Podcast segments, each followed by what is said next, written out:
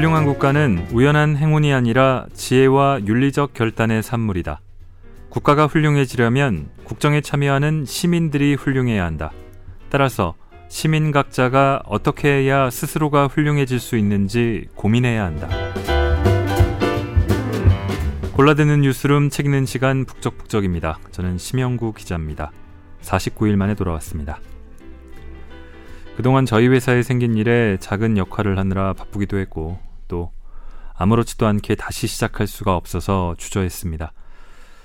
아, 때로는 뭔가를 하는 게 안 하는 것보다 나을 때가 있는데 이 북적북적도 그러리라 믿으면서 재개합니다. 대선 즈음에 읽으려던 책을 이제야 읽습니다. 아, 지난 겨울 촛불 집회를 전후해서 이게 나라냐라는 자주 섞인 말이 여기저기서 들렸습니다. 3년 전 세월호 참사 당시에 그런 경험을 했던 우리는 국정농단 사태에서 다시금 그런 아찔함을 느꼈습니다. 여러 책들을 읽어왔고 앞으로도 읽겠습니다만 역시 좋은 책은 그 책을 바탕으로 생각의 지평을 넓혀주는 책이라고 생각합니다. 당연하게 여겨왔던 나라, 국가의 존재를 다시금 회의하게 했던 때를 지나 이제는 새로운 나라를 만들고자 하는 노력으로 충만한 시기를 맞았습니다. 그 시기상 적절하다고 봐서 골랐습니다. 유시민 작가의 국가란 무엇인가입니다. 낭독을 허락해준 출판사 돌베개와 유 작가님에게 감사드립니다. 이 책은 개정판입니다. 2011년 출간된 같은 제목의 책을 이 작가의 신분 변화와 달라진 정치 상황에 따라 다시 개정판을 냈다고 저자가 밝혔습니다. 초판을 읽은 독자라면 굳이 개정판을 읽을 필요가 없다고 했는데요. 뭐 이전의 기억을 떠올리면서 들어보시는 건 괜찮을 것 같습니다. 국가의 본질과 역할이 무엇인지를 따져보는 이론 흐름 가운데 국가주의와 자유주의 그리고 마르크스주의 국가론을 책에서는 먼저 소개하고 있습니다. 세 장에 걸쳐서 각 이론을 짚어보고 그 다음 장에서는 누가 다스려야 하는가 이런 제목으로 지도자의 조건을 살펴봅니다. 한국에서 강력하게 작동하고 있는 이 국가주의 국가론에 대한 부분과 지도자의 조건 부분을 이어서 읽어보겠습니다.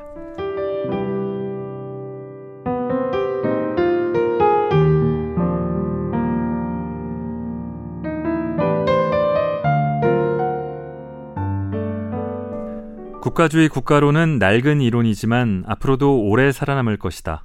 유럽과 아메리카 대륙의 민주주의 선진국에서 주권 재민 사상에 입각한 선거제도와 권력 분산 시스템이 정착되기 전까지 국가주의 국가론은 오랜 세월 민중과 권력자의 정신 세계를 지배했다.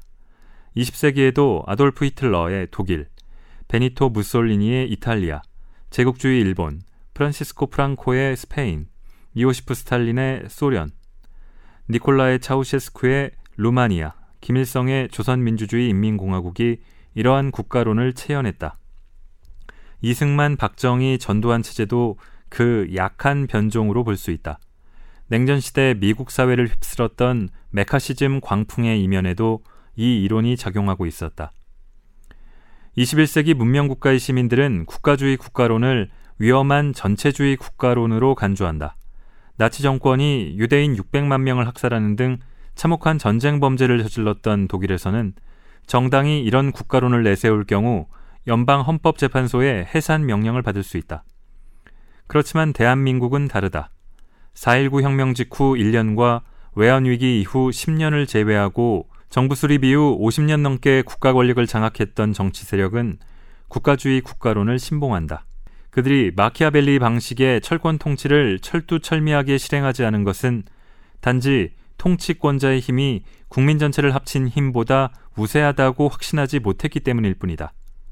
충분한 자신감만 있으면 그들은 언제든지 시민을 국가에 종속시키려는 국가주의적 행태를 재현해낼 것이다. 1987년 이후 주요 선거 결과와 정치사회적 쟁점에 대한 국민 여론조사를 살펴보면 대한민국 국민 셋 가운데 한 사람 정도는 국가주의 국가론을 확고하게 지지한다. 그래서 소위 보수를 자처하는 정치 세력은 아무리 상식에 어긋나는 짓을 해도 잘 무너지지 않으며 외환 위기를 일으키거나 차떼기 선거 부정을 저지르거나 대통령과 비선 실세의 국정농단이 들통나 무너지는 경우에도 그리 어렵지 않게 세력을 재건한다. 치안과 국방을 유일한 국가 목표로 또는 적어도 다른 모든 가치나 목표보다 압도적으로 우월한 국가 목표로 여기는 유권자가 적지 않기 때문이다. 이런 유권자들은 자유, 인권, 노동권, 평등권의 가치를 완전히 부정하지는 않지만 국방과 치안을 위해서는 일정 수준으로 시민의 기본권을 제약할 수 있다거나 심지어는 반드시 제약해야 한다고 믿는다.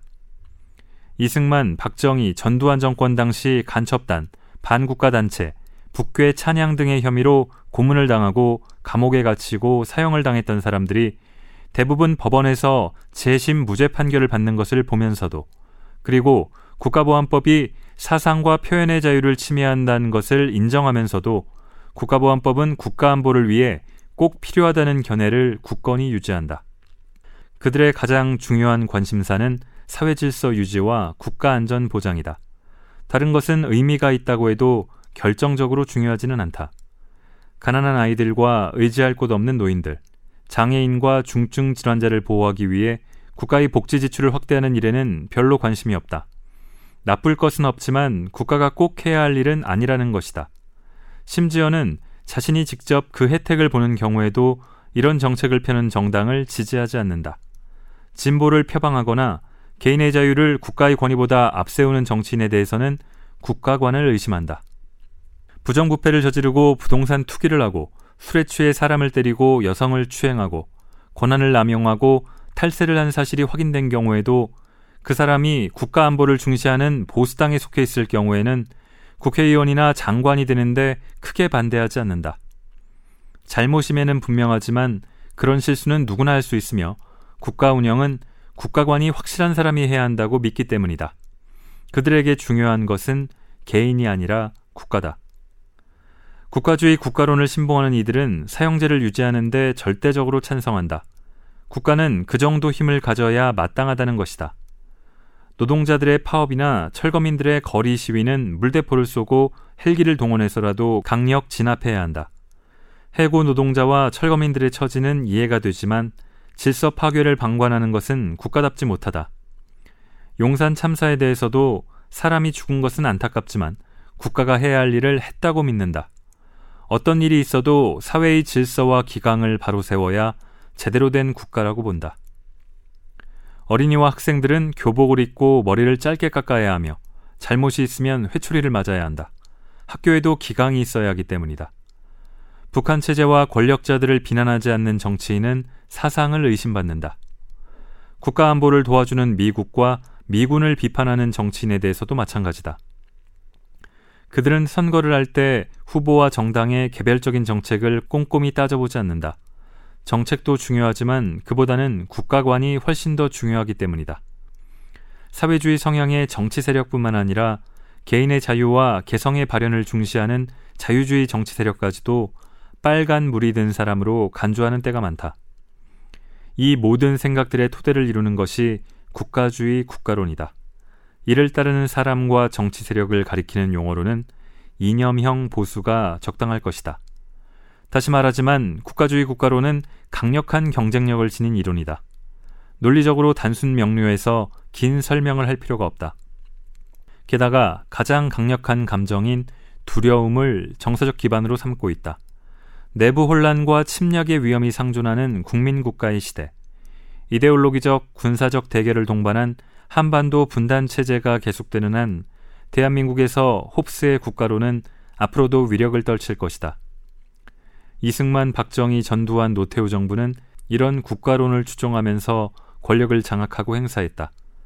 국가주의 이데올로기는 민주화가 이루어지면서 현저하게 약화되었지만 이명박 정부에서 부활의 기지개를 켰으며 박근혜 정부에서 다시 한번 본래의 모습을 드러냈다. 국가 권력 사유화와 헌법 파괴, 부정부패, 직무유기에 가까운 태만의 실상이 분명하게 드러난 시점까지 박근혜 정부는 국가주의 국가론을 따르는 일부 국민들의 견고한 지지를 기반으로 권력을 유지했다. 박근혜 대통령이 탄핵을 당했고 국민들이 집권 보수 정당에 등을 돌렸기 때문에 유사한 사태가 다시는 생기지 않을 것이라고 낙관하는 사람이 있을지 모르겠지만 그렇게 단언하기는 어렵다. 자유주의 국가론이나 마르크스주의 국가론을 선호하는 사람들은 이념형 보수를 무식하다고 경멸하거나 시간이 흐르면 사라질 것으로 기대하는 경향이 있는데 이는 현실과 희망사항을 잘 구별하지 못한 소치일 가능성이 높다. 국가주의 이데올로기의 생명력은 흔히 생각하는 것보다 훨씬 더 강하고 끈질기다. 우리는 플라톤이나 맹자가 살았던 세상과는 전혀 다른 시대에 살고 있다. 누가 다스려야 하는지가 정치 철학의 핵심 문제가 아니다. 민주주의 정치제도를 실시하다 보면 때로는 선하고 훌륭한 인물이 권력을 잡기도 하고 때로는 위선적이고 사악한 인물이 권력을 잡기도 한다. 그러나 주권재민 사상과 법치주의의 토대를 둔 민주주의 정치제도를 잘 가꾸기만 한다면 위선적이고 사악한 인물과 정치 세력을 국민이 언제든 합법적으로 징계하거나 해고할 수 있다. 정말 중요한 것은 민주주의가 인간이 발명한 가장 부작용이 적은 정치제도라는 점을 알고 주권자로서 참여해 그것을 발전시켜 나가는 일이다. 그러나 그렇다고 해도 누가 다스려야 하는가는 여전히 매우 중요한 문제임에 분명하다. 러셀의 말처럼 경찰의 무력을 바탕으로 한 국가의 내적인 힘은 때로 헌법과 법률의 제한을 넘어선다. 민주주의 사회에서조차 국가는 종종 국민에게 맹목적이고 무조건적인 순종을 강요한다. 국가는 때로 시민의 자유와 권리를 부당하게 억압하는 폭정을 성공시킴으로써 그것이 폭정임을 은폐한다. 아무리 철저하게 권력을 분산하고 강력한 견제 장치를 만들어 놓아도 제도를 운영하는 것은 결국 사람이다. 사람이 만든 어떤 것도 천의 무봉의 경지에 이르지는 못한다. 완전 무결한 민주주의 제도가 있다고 해도 권력이 완전하지 못한 인간의 손에 있는 한 반드시 문제가 생긴다. 인간이라면 누구도 권력 남용의 욕망을 완전하게 제어하지 못한다. 소위 완장 문화는 인간 본능의 표현이다. 게다가 인간은 너무나 오랜 세월 순종하며 살아왔다. 권력 앞에서는 일단 두려움을 느낀다. 그래서 사악한 인물이 권력을 잡으면 민주주의 국가도 많은 악을 저지른다. 누가 다스려야 하는가에 대해 사람들은 서로 다른 선호를 가지고 있다. 다 그런 것은 아니겠지만 국가주의자는 대체로 강력한 카리스마를 가진 지도자를 원한다.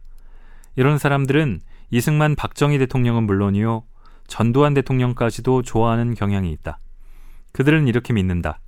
대통령은 합법적이고 정당한 폭력을 행사할 수 있는 국가의 힘을 보여줘야 한다. 말수가 적고 매사 행동으로 보여주는 것이 존경받을 수 있는 권력자의 자질이다. 말이 많은 대통령은 좋지 않다. 국민이 뽑아주었으면 정해진 임기 동안 소신껏 국가를 운영해야 한다. 자유주의자임을 내세우면서도 이런 스타일의 권력자를 좋아하는 사람은 겉만 자유주의자의 온화함을 치장하고 있을 뿐 속은 국가주의자인 경우가 많다. 자유주의자는 대체로 국민과 잘 소통하면서 힘보다는 말로 다스리는 대통령을 좋아한다. 국민의 다양한 의사를 존중하면서 능동적으로 타협하고 절충하는 리더를 선호한다. 힘과 카리스마를 앞세우는 권력자는 무식하고 난폭하다고 생각한다. 헌법과 법률을 존중하면서 겸손한 태도로 나라를 운영할 것을 요구한다.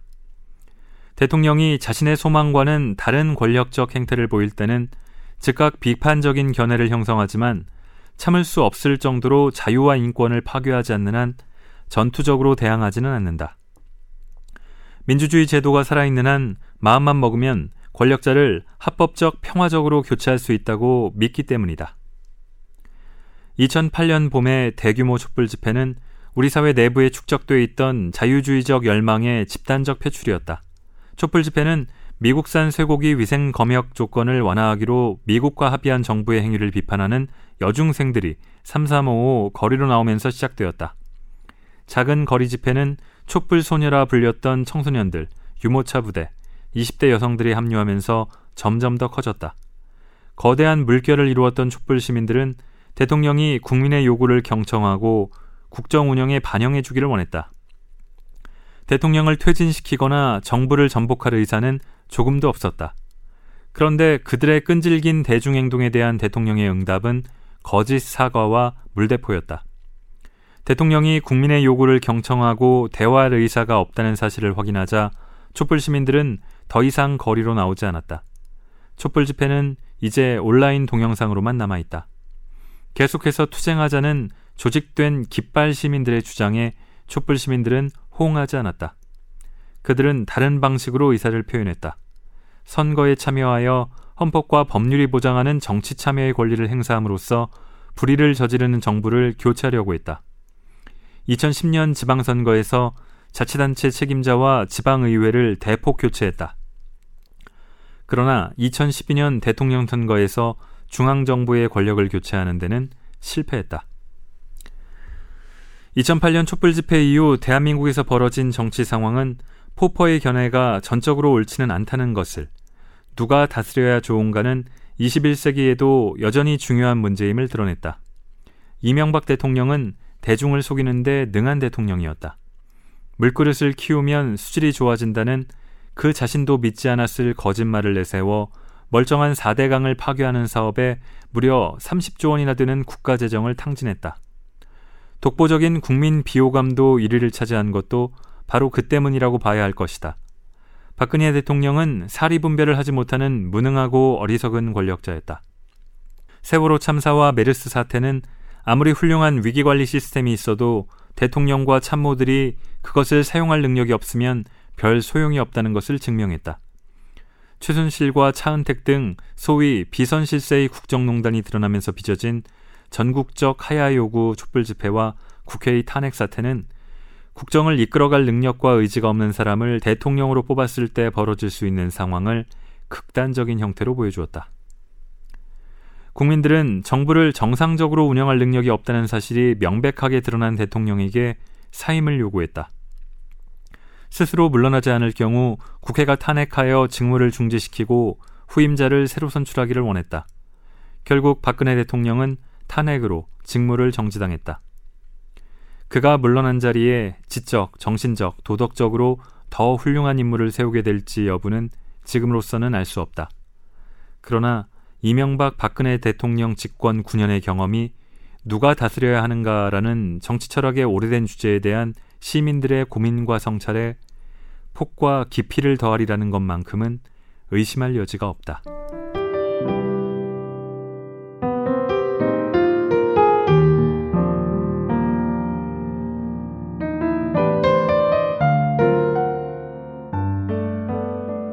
아, 저자는 위에 세 가지 이론들이 나름의 근거와 설득력이 있고 또 인간의 본능적 욕구를 반영하지만 어딘가는 부족하다면서 이를 채우기 위한 다른 관점을 소개하고 있습니다. 목적론적 국가론인데요. 역사는 가장 오래됐습니다. 2000년 전에 그리스 철학자들이 주창했던 부분인데 그 부분을 읽어보겠습니다.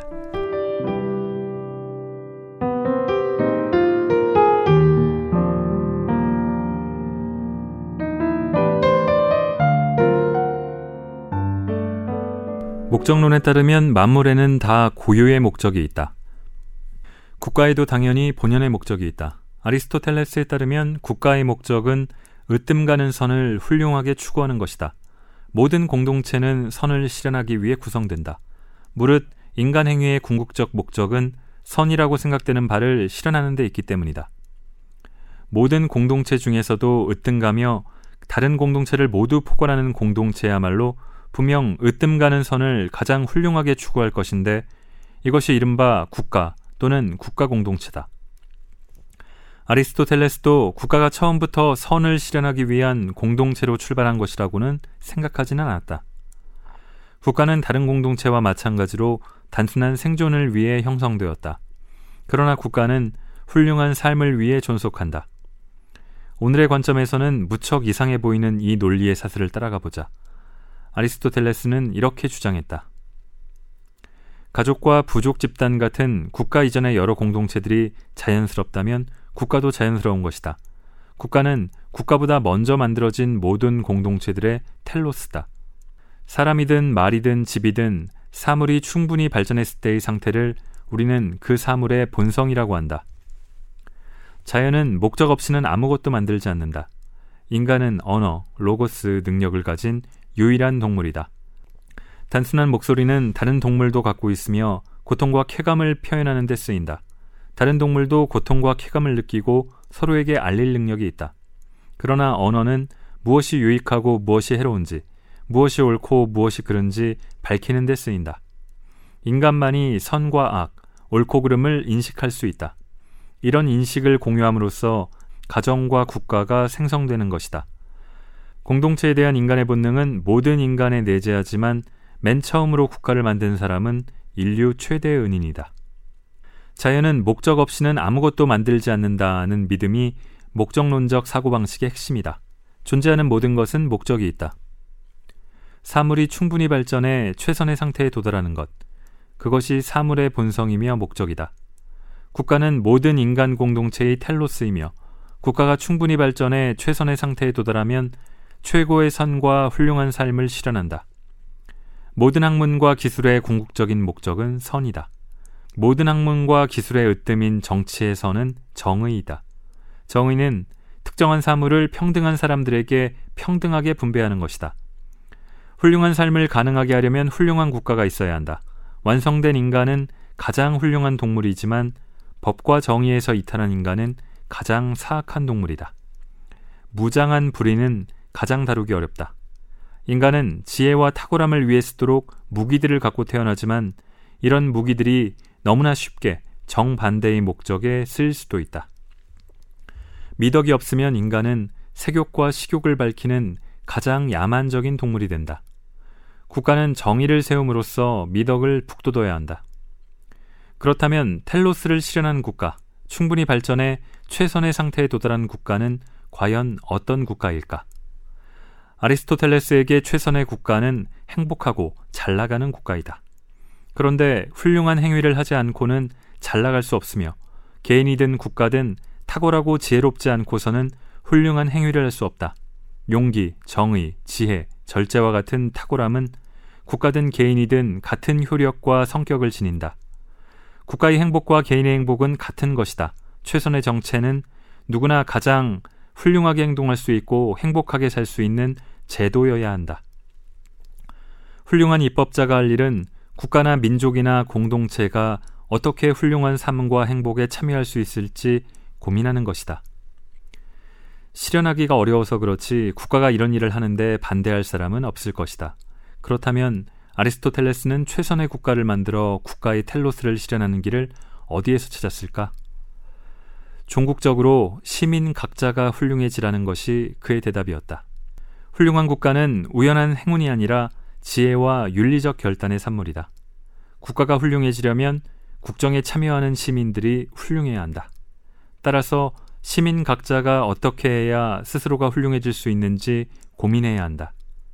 시민 각자가 훌륭하지 않아도 시민 전체가 훌륭할 수는 있겠지만 시민 각자가 훌륭하면 더 바람직하다.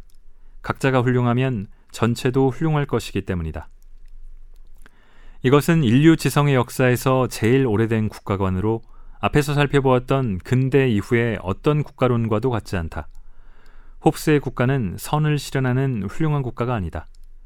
아리스토텔레스의 표현을 빌리면 그것은 최선의 상태로 발전한 국가가 아니라 단순히 생존을 위해 만들어진 국가다. 로크와 밀, 스미스의 국가 역시 훌륭한 국가라 할 수 없다. 그것은 기껏해야 악을 저지르지 않는 국가일 뿐이다. 마르크스의 국가는 훌륭한 국가라는 게 불가능하다. 국가는 본질적으로 계급 지배와 착취라는 악을 저지르는 도구에 지나지 않는다. 목적론으로 표현하면 마르크스는 국가의 텔로스가 계급 지배라고 한 셈이다. 왜 이렇게 되었을까? 르네상스 시대 이후 수백 년 동안 유럽의 네로라 하는 지식인들 가운데 플라톤과 아리스토텔레스를 공부하지 않은 사람이 없었는데도 목적론적 철학에 입각한 국가론, 선을 실현하는 것을 국가의 목적이라고 보는 국가론을 누구도 계승하지 않은 이유는 무엇일까? 포퍼는 플라톤을 전체주의, 집단주의 사상의 철학적 원조로 규정하고 맹렬하게 비판하기까지 했다. 아마도 아리스토텔레스 시대의 환경을 고려하지 않고 목적론적 국가론을 평가했기 때문 아닌가 싶다. 아리스토텔레스는 인류 역사 최초로 민주주의를 꽃피웠던 고대 그리스 도시국가의 철학자였다. 물론 그 민주주의는 지금 우리가 아는 민주주의와는 다르다. 그것은 특정한 사람들만을 위한 정치제도였다. 귀족과 자유민들만의 그것도 남자들만의 민주주의였다. 플라톤과 아리스토텔레스는 노예제도를 옹호하고 성평등을 명확하게 부정했다. 그들이 주장한 정의관념은 명백한 한계와 오류를 내포할 수밖에 없었다. 게다가 그들은 국가를 개인보다 앞세웠다. 정의나 선의 개념을 먼저 국가에서 찾은 다음 그것을 개인에게 적용하려고 했다. 개인을 국가라는 전체를 구성하는 일부분으로 간주한 만큼 그들의 국가로는 집단주의 또는 전체주의 성향을 가질 수밖에 없었다. 그러나 선을 실현하는 것을 국가의 목적으로 간주하고 훌륭한 국가를 만들기 위해 시민들에게 훌륭한 삶과 적극적인 정치 참여를 요구한 아리스토텔레스의 생각은 그의 국가론이 내포한 수많은 철학적 이론적 허점에도 불구하고 그리 간단하게 부정할 수 없다. 아리스토텔레스는 훌륭한 국가, 선을 행하는 국가, 정의를 실현하는 국가를 원했다. 홉스나 마르크스의 국가론을 신봉하는 사람들은 이것을 적절하지 않거나 비현실적인 요구라고 생각할 것이다. 그러나 자유주의 국가론은 목적론적 국가론과 큰 어려움 없이 결합할 수 있으며 많은 사람들이 실제로 그렇게 했다. 대표적인 인물이 위대한 개인주의자 수호로였다. 때로 국가의 필요성 그 자체를 부정하는 듯 보이는 그의 주장을 면밀하게 살펴보면 아리스토텔레스의 견해를 받아들였음을 알 수 있다. 수호로는 악을 저지르는 국가에 시민의 불복종으로 대항했지만 정부를 당장 폐지하라고 요구하지는 않았다. 그가 절실하게 원했던 것은 더 나은 정부였으며 더 나은 정부를 얻는 길로 나아가려면 각자가 자신이 존경할 만한 정부가 어떤 것인지 분명히 밝혀야 한다고 주장했다. 소로가 원했던 국가는 모든 사람을 공정하게 대하고 개인을 한 이웃으로 존경할 줄 아는 국가였다. 그런 국가는 어떤 시민이 국가에 대해 초연하며 국가에 대해 참견하지도 않고 국가의 간섭을 받지 않고 살더라도 이웃과 동포에 대한 의무를 다하는 한 국가의 안녕을 해친다고 생각하진 않는다. 이러한 열매를 맺고 또 이 열매가 익는 대로 떨어지게 허락해주는 국가는 그보다 더 완전하고 영광스러운 상상만 했지 보지는 못한 그런 국가가 탄생하도록 길을 열어줄 것이다. 자유주의 국가론과 목적론적 국가론은 결합할 수 있으며 그 결합을 통해 각자의 결점을 제거하고 서로를 보완해 줄 수 있다. 나는 진보 정치 세력이 필요한 국가론이 바로 이것이라고 생각하며 이 국가론의 바탕을 두고 형성되는 국가의 미덕 국가 또는 선행 국가라는 이름을 붙일 수도 있다고 본다. 진보 정치는 무엇인가? 진보 정치는 국가를 어떻게 바꾸려 하는가? 이것이 우리가 지금 다루고 있는 국가에 대한 다섯 번째 질문이다. 내가 찾은 답은 이러하다. 진보 정치는 국가로 하여금 선을 행하게 하려는 활동이다. 직접 국가를 운영하거나 국가 운영에 영향을 줌으로써 국가로 하여금 선을 행하게 하는 것이 바로 진보 정치의 목표여야 한다는 것이다.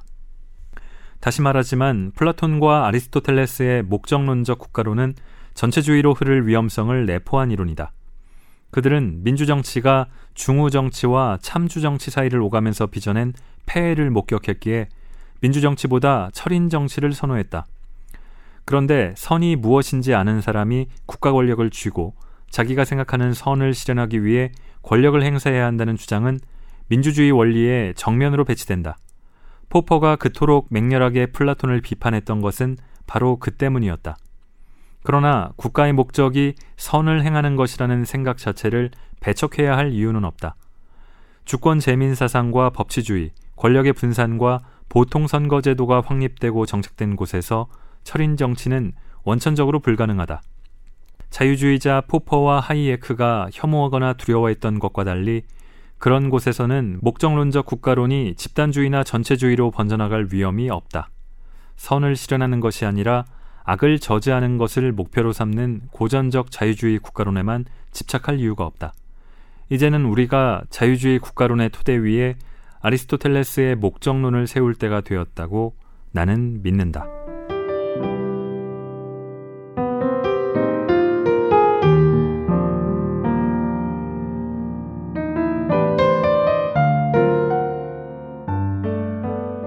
자, 유시민 작가는 정치인으로서 어, 노무현 정부에 참여했고 또 정의당에도 몸담았던 만큼 이 책에서도 진보 자유주의 국가론을 어, 자신의 국가론으로 피력하고 있습니다.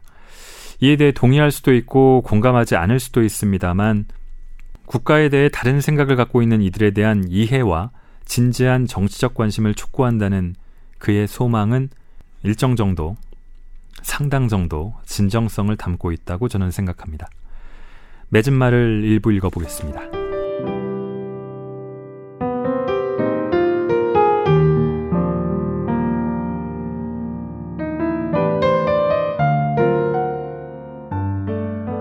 나는 사람들 사이에 정의를 수립하는 국가를 원한다. 국민 한 사람 한 사람을 수단이 아니라 목적으로 대하는 국가. 국민을 국민이기 이전에 인간으로 존중하는 국가. 그런 국가가 훌륭하다고 생각한다. 나는 부당한 특권과 반칙을 용납하지 않거나 방관하지 않으며 선량한 시민 한 사람도 절망 속에 내버려 두지 않는 국가에서 살고 싶다. 그런 국가에서 개인으로서 훌륭한 삶을 살려면 우리들 각자는 먼저 인간이고 그 다음에 국민이어야 한다 고 믿는다. 법에 대한 존경심보다는 먼저 정의에 대한 존경심을 기르는 시민이어야 한다고 생각한다. 그래야만 훌륭한 국가를 만들 수 있고 훌륭한 국가에서 살 합당한 자격이 있다고 믿기 때문이다. 그러나 아직 그런 나라가 되지 못했다고 해서 대한민국을 비하하거나 사회를 냉담하게 대하지는 않는다. 우리 모두는 국가 안에서 국가와 관계를 맺으며 산다. 누구도 국가를 떠나서는 삶을 영위할 수 없다. 그래서 국가가 훌륭하지 않으면 시민의 삶도 훌륭하기 어려운 것이다. 세상 그 무엇도 국가를 대신하지 못한다. 우리에게는 능력 있는 국가가 필요하다. 정통성 있는 권력이 서지 않으면 강력하고 능력 있는 주권 국가가 아니면 그 무엇도 시민을 보호하고 사람들 사이에 정의를 세울 수 없다. 그 어떤 기업 조직이나 시민단체도 국가의 빈자리를 대신 채우지는 못한다. 훌륭한 국가에서 살고 싶다면 좋은 정당, 민주적인 정치, 효율적인 행정을 실현하는 일에 시민들이 더 큰 관심을 가지고 능동적으로 참여해야 한다. 어떤 훌륭한 지도자가 나타나서 정의를 실현할 능력 있는 국가를 만들어 주기를 기대하는 것은 헛된 일이다. 아무리 뛰어난 개인도 혼자 힘으로 훌륭한 국가를 만들지는 못한다. 훌륭한 국가를 만드는 것은 주권자인 시민들이다. 어떤 시민인가? 자신이 민주공화국 주권자라는 사실에 대해서 대통령이 된 것과 똑같은 무게의 자부심을 느끼는 시민이다. 주권자로서 마땅히 누려야 할 권리가 무엇이며 어떤 의무를 수행해야 하는지 잘 아는 시민. 자신의 삶을 스스로 설계하고 책임지면서 공동체의 선을 이루기 위해 타인과 연대하고 행동할 줄 아는 시민이다. 그런 시민이라야 훌륭한 국가를 만드는데 기여할 수 있다. 훌륭한 국가는 외부 침략과 내부 범죄의 위협에서 국민의 생명과 재산을 보호한다. 그러나 단지 안보와 치안을 잘한다고 해서 훌륭한 국가라고 할 수는 없다. 기껏해야 유능한 안보 국가일 뿐이다. 훌륭한 국가는 국민의 물질적 생활을 풍요롭게 만든다. 그러나 물질적 부의 증진만으로 훌륭한 국가가 될 수 있는 것은 아니다. 고작 해야 자본주의 발전 국가에 지나지 않는다. 훌륭한 국가는 만인에게 자유를 보장한다. 그러나 그것만으로는 계급 지배의 도구라는 비난을 모면한 민주국가가 될 수는 있을지언정 훌륭한 국가라고 하기는 어렵다. 훌륭한 국가는 실업과 빈곤, 질병, 고령, 재해와 같은 사회적 위험에서도 시민을 적극 보호한다. 시민들이 스스로 연대하여 자신을 지킬 수 있도록 돕는다. 그런데 안보와 경제 발전과 민주주의를 토대로 삼지 않고 만들 수 있는 복지 국가는 없다. 이 네 가지 국가는 서로 다르지만 상호 배척하지 않는다. 훌륭한 국가는 네 가지 모두여야 한다. 대한민국은 그 모든 것을 실현하는 데 필요한 정치적 절차와 제도를 가지고 있다. 개정 심판을 내기 위해 글을 손보면서 직업 정치를 떠나 시민이 된 지식인의 시각을 더하려고 노력했다. 그러나 정치와 정치인의 결함을 들추어내고 비판하는 것만이 지식인의 책무라고 생각하지는 않는다. 나는 악마성이 내재한 국가 폭력과 관계를 맺고 그 폭력이 가져오는 특수한 결과에 책임을 져야 하는 직업 정치인의 삶을 경험해 보았다. 정치인은 보통 시민들과 차원이 다른 사람이 아니다. 사익을 완전히 버리고 오로지 공익을 실현하는 데만 전력을 다하는 정치인은 찾아보기 어렵다. 공익 실현에는 아무 관심 없이 오로지 권력과 사익만 탐하는 정치인도 마찬가지로 흔하지 않다. 그들은 모두 나름의 신념을 지니고 자기가 옳다고 믿는 방식으로 그 신념을 실현하려고 노력하면서 자신의 정치 행위가 가져올 예측 가능한 결과에 대해 책임을 지려는 의지를 많든 적든 가지고 있다. 그들은 또한 공익에 봉사해야 한다는 사명감과 권력을 얻고 싶어 하는 개인적 욕망 사이에서 번민하고 방황한다. 정치를 혐오스러운 직업으로 비하하고 정치인을 싸잡아 도둑놈, 사기꾼으로 매도하는 것은 합리적인 태도가 아니다.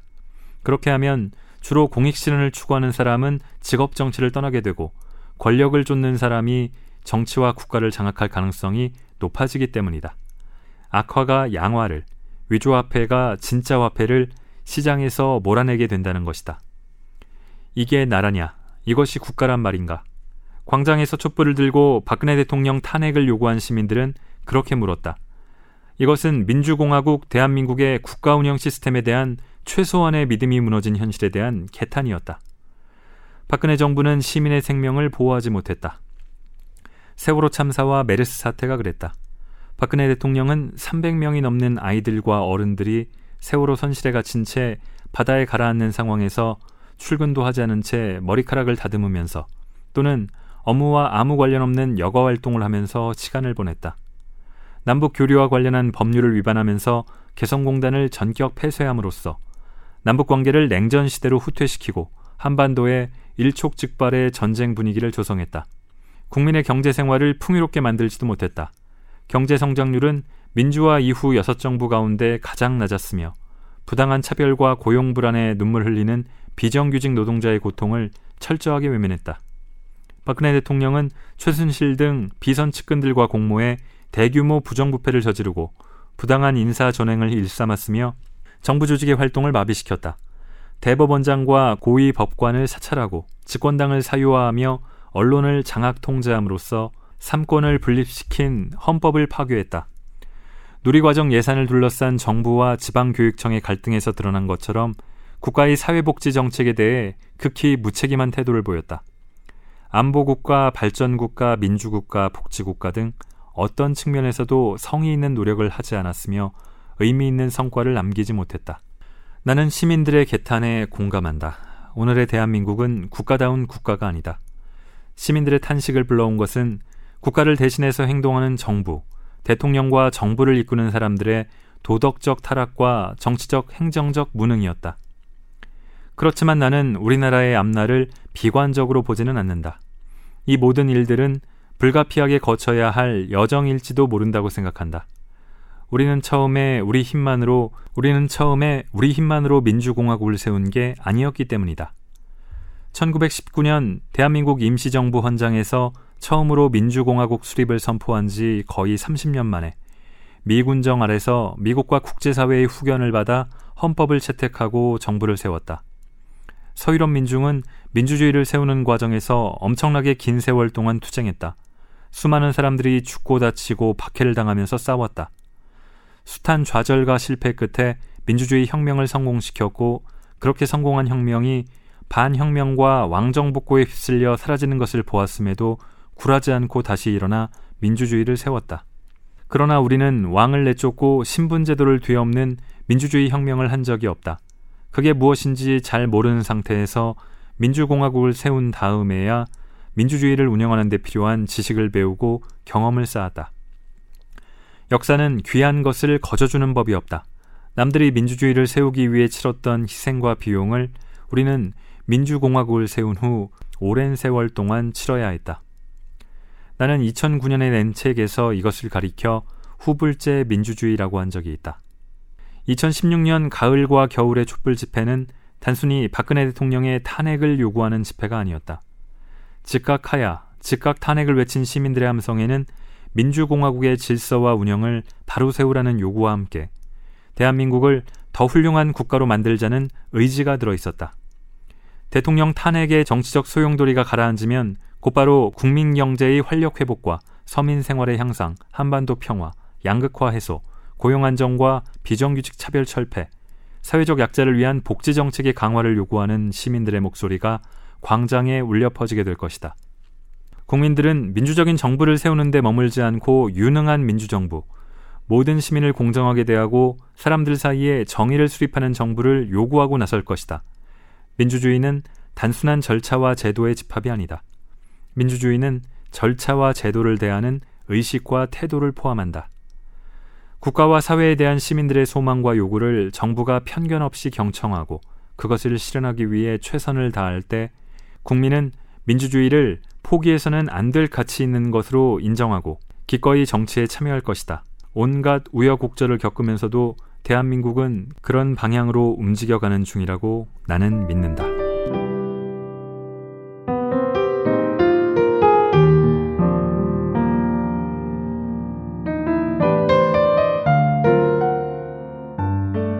자, 고민은 많았습니다만, 뭐, 크게 달라진 게 없습니다. 바닥을 찍었다고 생각하고, 앞으로 조금씩 나아질 것이라고 변명하겠습니다. 자, 반가운 소식을 마지막에, 마지막까지 들어주시는 청취자분들에게 전합니다. 조지현 기자가 돌아왔습니다. 아, 다음 주에는 조 기자의 북적북적을 들으실 수 있습니다. 앞으로 저와 번갈아서 책을 읽겠습니다. 저는 조지현 기자 다음 순번에 다시 찾아오겠습니다. 긴 시간 들어주셔서 감사합니다.